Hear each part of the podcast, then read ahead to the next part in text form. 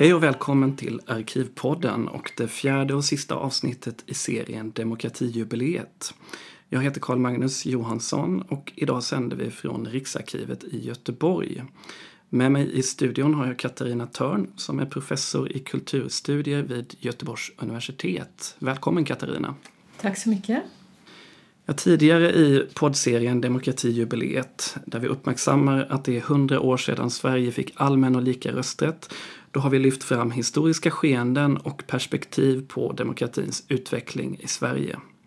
Arkiven har nämnts som betydelsefull källa för att kunna skapa den här historiska kunskapen. Men det går också att se att välbevarade och tillgängliga arkiv har en bredare demokratisk funktion i samhället. För några år sedan så tillsattes en kommitté som skulle göra en översyn av arkivområdet i Sverige och i sitt betänkande som överlämnades till regeringen där står det så här. Arkiven har ett särskilt värde för en fri åsiktsbildning. Tillgången till arkiven kan bidra till en önskvärd samhällsutveckling i stort och till att demokratin kan fördjupas genom att välinformerade individer får bättre möjlighet till insyn, inflytande och deltagande i den demokratiska processen. Den kunskap som kan hämtas ur arkiven kan ge förutsättningar för ett offentligt samtal där enskilda fritt kan behandla gemensamma angelägenheter och utbyta åsikter. Och till detta så kan vi lägga till att välbevarade och tillgängliga arkiv också är en förutsättning för ansvarsutkrävande, rättssäkerhet och upprättelse i de fall då vi som medborgare upplever att vi har blivit felaktigt behandlade av samhället. Våra tidigare gäster i poddserien är historiker. Katarina, du är professor i kulturstudier och mm. har en bakgrund inom sociologi. Kan du berätta lite om det som intresserar dig i din forskning? Men jag är ju intresserad utav staden och mitt perspektiv på staden då är att stadsrummet är som en kollektiv resurs som vi alla som befinner oss i det här rummet är en del utav, påverkar och också ska ha rätt att dela på den här resursen och påverka den framåt i tiden.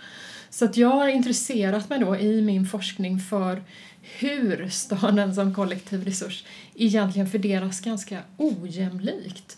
Eh, och det här kommer ju inte som någon överraskning för det talas ju ganska mycket idag om alltså att städerna blir allt mer segregerade, att skillnaden mellan rika och fattiga ökar men också att tillgången till offentliga rum till exempel minskar eller att offentliga rum privatiseras på olika sätt. Och de här frågorna, alltså vem vilka har då makten att påverka stadens utveckling och vilka grupper blir det som blir uteslutna? Det kan man säga är liksom det som mina olika forskningsprojekt ständigt har återkommit till. Då.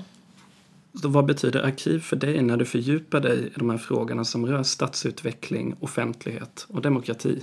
Ja, man kan säga att från början, eh, jag är ju inte arkivforskare utan jag forskar ju på samtiden eh, och min forskning eh, kring staden har väldigt mycket rört sig om vad som har hänt i, och det är Göteborg jag framförallt har tittat på, vad som har hänt i Göteborg sedan 90-talet och fram till idag. Men jag upptäckte ju under den här gången när jag har forskat att arkiven blev allt viktigare eller frågan om huruvida ens dokument finns i arkiv blev viktigare. Och det har att göra med att vi i Sverige har ju en väldigt generös offentlighetsprincip. Jag vet inte om du vill bolla in där lite kanske och utveckla vad det innebär. Ja, vi kanske ska stanna upp lite grann vid offentlighetsprincipen. Det är alltså en del av eh, tryckfrihetsförordningen som ju är en av Sveriges grundlagar. Och offentlighetsprincipen har funnits ända sedan 1766 i Sverige och den garanterar att alla vi kan vända oss till en svensk myndighet och begära att få ta del av information i något som kallas allmän handling. Mm. Det vill säga sådan informationsbärare såsom ett dokument eh, som förvaras av en myndighet och som har skickats in dit eller blivit upprättad där. Mm. Man kan ju säga att offentlighetsprincipen garanterar en, eh, en insyn i myndigheters verksamhet och, och ger en transparens gentemot förvaltningen i Sverige. Mm. Och för mig var det någonting som jag tog för givet då att eh, det gällde när det kommer till stadsutveckling. Ehm, alltså stadsbyggnadskontoret är ju ansvariga att göra planprogram och man kan också begära ut hur de politiska diskussionerna har gått. Men i takt med att jag började gräva i staden så upptäckte jag att väldigt mycket stadsutveckling och planer på hur staden ska utvecklas och diskussioner och även beslut tas ju inte i de här traditionella hos myndigheterna eller i de traditionella eh, politiska forumen utan de äger rum i olika former utav partnerskap, i kommunala bolag, i konsortium. Så att där var kan man säga, en av de så tydligaste utmaningarna som jag märkte var i ett forskningsprojekt som inblandade då ett kommunalt bolag där jag första gången när jag tog kontakt med dem om att jag ville ha ut offentliga handlingar fick svaret att de är ett bolag och därför har de inga offentliga handlingar. Det tog oss lång tid kan jag säga att få ut de här handlingarna från eh, det här kommunala bolaget. Eh, och när vi fick dem så märkte vi ju ganska snabbt att eh, det blev tydligt att det aldrig var tänkt att någon utomstående skulle läsa dem. För oss var ju det bra för att vi kunde ju på ett närmare sätt följa den här processen då och se hur den offentliga versionen skilde sig från den mer inofficiella versionen av vad som hade hänt. Så det var ju viktigt. Men det var ett kommunalt bolag mer, eh, och den kan man ju faktiskt kräva att få ut offentliga handlingar även om de skulle svara att de är ett bolag. Ehm, svårare är det när det kommer till de här olika formerna av partnerskap som finns idag när det, i stadsutveckling. Ehm, det finns olika BID-samarbeten, nätverk och så vidare. Och de här eh, samarbetena, och vi studerar två sådana i ett forskningsprojekt som jag haft, ett i Göteborg och ett i Stockholm som är BID-samarbeten då, som kommunen då stödjer och kommunen sitter också adjungerad i deras styrelser. Du vill säga någonting om vad ett sådant BID-samarbete ja, är för någonting? Ja, BID står för Business Improvement District och det är ett begrepp som egentligen, alltså en, Eh, en, en form av styrning av stadsrummet som kommer från New York eh, och i den versionen så överlåter man då ett, ja, men ett område i staden till de fastighetsägare som äger det, äger fastigheterna i det. Och så får de ta ansvar också för gator och torg eh, så att de kan utveckla den här stadsområdet så som de själva vill. Eh, I Sverige fungerar det mer som ett samarbetsapparat kan man säga, alltså en, en förening av något slag. Ehm, det som är viktigt här är att ehm, de här, eh, vare sig det är BID eller olika nätverk innebär att privata aktörer får ganska stort inflytande på hur stadens offentliga miljöer ska utvecklas. Och det här inflytandet är oerhört svårt att studera eftersom deras handlingar då inte räknas som offentliga. Alltså de kan naturligtvis dela med sig och det var inte så att vi inte fick dokument från dem men vi kunde inte få protokoll, vi kunde inte studera vad de hade liksom diskuterat. Eh, de mer alltså beslut och diskussionsgångar blev jättesvårt för att det räknades då som ett privat bolag och inte som en kommunal verksamhet. Och väldigt, eh, skulle säga att ehm, det här kan man ju tänka då att ja, men det, det är klart att det ska få finnas olika former utav samverkan och nätverk och att det inte i sig borde vara ett problem. Men den andra sidan utav det är att vi har nu i Sverige en situation där väldigt mycket utav stadens utveckling faktiskt sker i de här samverkansformerna. Och de innebär att eh, privata aktörer, då framför allt fastighetsägare, får alltså en direkt linje rakt in i, i, kommunen. De arbetar väldigt nära kommunen och de påverkar också stadens utveckling kraftigt utifrån sina egna intressen. Eh, och det skapar dels en ojämlikhet i förhållande till medborgare men det blir också svårt att studera vad, utifrån vilka principer gör de detta, utifrån vilka intressen gör de detta när de inte behöver arkivera sitt material. Ja, det blir verkligen påtagligt den skillnaden i, i, deltagandet i en, i en process. Tillgången till arkiv och tillgången till informationen spelar roll. Verkligen kan det bli bättre tycker du? Eh, hur kan arkiven demokratiseras mer eller kan arkiven bidra till att demokratisera de här processerna och samhället ytterligare? Ja, jag tänker att det är oerhört... Alltså det finns ju ett dilemma här eh, och som vi pratade faktiskt lite grann när jag kom. Därför att å ena sidan eh, ha, är det otroligt viktigt med den här offentlighetsprincipen. Det är viktigt att vi kan granska inte bara vad som har skett historiskt utan också att man kan granska det som sker i vår nära samtid och följa det och utkräva...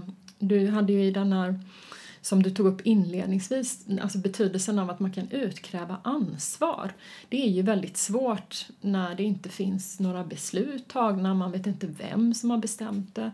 Ehm, så det är viktigt. Eh, men å andra sidan finns det ju en del i detta som har att göra med att eh, ehm, i den mån ehm, det handlar om myndigheter som behöver göra, upprätta offentliga handlingar så kanske det blir otroligt sparsmakat så man knappt ens kan följa processerna. För att man vet att men det här kan granskas och därför, blir man, därför antecknar man minimalt bara det absolut nödvändigaste. Och det är ju den andra sidan utav detta. Utifrån mitt perspektiv då som forskar om staden och i en eh, i städer som blir allt mer ojämlika så är det oerhört betydelsefullt att faktiskt kunna följa och se hur förändras staden, på vilka villkor och vilka är de drivande krafterna i detta? Och för att också kunna utkräva ansvar för att påverka riktningen åt ett annat håll. Och här blir ju arkiven bärare av historien. Eh, så det tänker jag att de är betydelsefulla på det sättet. Jag tänker också att det, det här är en, en förståelse för arkiven och eh, informationen som skrivs in så att mm. säga i arkiven mm. som du lyfter fram. Mm. Eh, du undervisar ju i flera kurser och program vid eh, Göteborgs mm. universitet. Hur viktigt är det att till exempel dina studenter får den här förståelsen för arkivens roll i samhället? Ja, men jag undervisar ju bland annat på kurser som handlar om just kultur och demokrati. Och vi har ju lyft upp offentlighetsprincipen som väldigt, väldigt viktig och att man inte ska... Alltså det tänker jag är någonting vi verkligen ska värna i det svenska samhället, att vi har en sådan princip. Ehm, så det, dels pratar vi om det. Sen ehm, eh, på ett masterprogram som jag undervisar där eh, får studenterna läsa en gammal klassiker som heter Gräv där du står av Sven Lindqvist. Och det är ju en handbok eh, som är en, en, ja, en handbok i arkivforskning kan man säga som i mångt och mycket är en slags kärleksförklaring till arkiven och samtidigt, eh, för den är ju en handbok som kom ut 78, 79, 78 tror jag det var. Ehm, eh, och det är väldigt mycket i den som står som inte gäller idag. Ehm, men eh, för arkiven har digitaliserats och det är liksom andra utmaningar. Samtidigt så är det inte bara en handbok, det är också en slags en form utav Ehm, kritisk maktanalys. För bara för att vi har sparat dokumenten säger ju inte det någonting om hur ska vi närma oss de här dokumenten? Hur ska vi förstå dem? Hur ska vi läsa dem? Vad är det som har sparats? Vad betyder det? Från vems perspektiv är detta gjort? Alltså vad är det de här dokumenten representerar? Eh, så att man kan inte bara komma, tänker jag då, man inte bara kan komma till ett arkiv och tänka att det är fakta som ligger där. Utan det handlar ju om att problematisera också och lära sig att läsa de dokument som finns där. Och vad Sven Lindqvist gör i den här boken är ju att han liksom försöker visa läsaren, och det, han gör ju det utifrån ett väldigt så tydligt klassperspektiv då, att visa vad, alltså du, du i egenskap, han vänder sig ju till cementarbetare men det han, han skriver ju att nu väljer jag cementindustrin men jag skulle kunna ha tagit någon annan industri. Men att försöka visa för cementarbetaren hur den personen då kan själv gräva i arkiven och lära sig om sin historia genom att också förstå vad finns där, eh, vem är representerad, hur är arbetarna representerad, men också vad finns inte där. För det säger ju någonting om både vad som finns och vad som inte finns i dokumenten. Vems historia som är representerad och vilka grupper som faktiskt inte blev representerade i historien. Stort tack Katarina för att du delar med dig av dina tankar om arkiv och demokrati. Tack så mycket för att jag fick komma.